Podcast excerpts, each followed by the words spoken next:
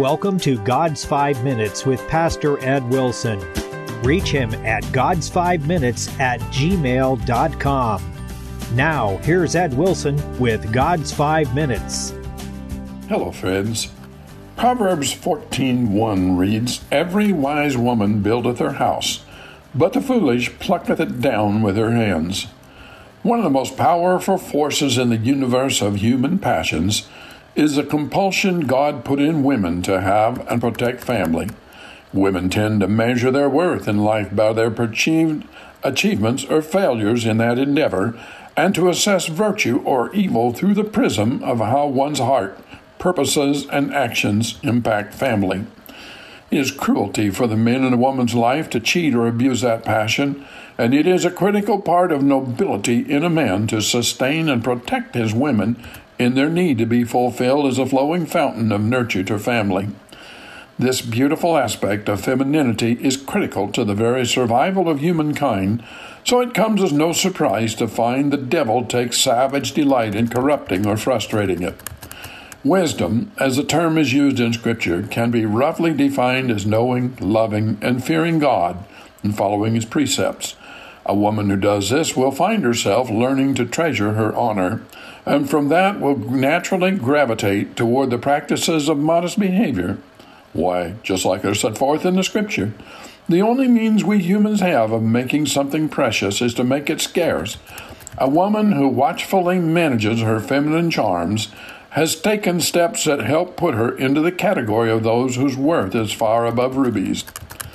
The foundation of the love a godly mother has to pour out upon her dear children is a direct reflection of the love of God and it appears at its purest form when she begins her day on her knees, taking time to ask guidance and instruction of her Heavenly Father in how to minister to the needs of each one of them, unique and exceptional as each of them are. Here at the feet of the Master is a special place the Lord visits his seeking daughter to write specific instructions on her heart. It is from this holy place he stirs fascination with a study of the Bible by which he further inspires and teaches godliness. And it is at the quiet, sacred, private altar that he pours out the love that causes his daughter to thirst for the example and advices of mothers in Israel his people who bring their life experiences to public worship service, there to be demonstrated and taught. But what of the foolish woman? For the scripture declares she plucks down her greatest source of fulfillment and the delight as a woman with her own hands. To pluck means to grasp something and remove it quickly.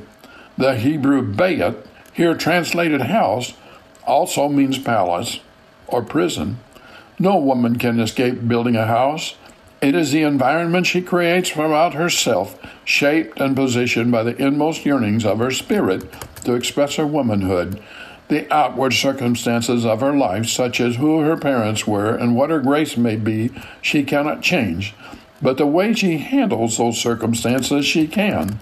Building character takes time. Ideally, it takes dealing with the issues life brings by praying through them, thus learning how the Lord leads His children to make the best of every circumstance and to bring out the beauty that dwells in us all.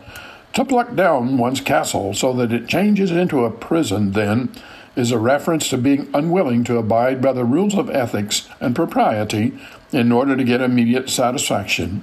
It means for a girl to start trying to date when she's still a child instead of enjoying childhood play. It means carrying out the activities that belong to mature relationships while she is still too young to bring to them seasoned understanding so she can make adult choices. It means for a woman to so long for someone to fill a void in her life that she's willing to steal another woman's husband and then to spend years trying to justify the theft. There are no generally happy thieves the guilty conscience is like a rat hidden in one's bosom, gnaws painfully at the happy moments of life. Listener, please let God work out your life. You have been listening to God's Five Minutes with Pastor Ed Wilson. Reach him by email at godsfive minutes at gmail.com. Tune in next time to hear more encouraging thoughts from God's Word on God's Five Minutes with Pastor Ed Wilson.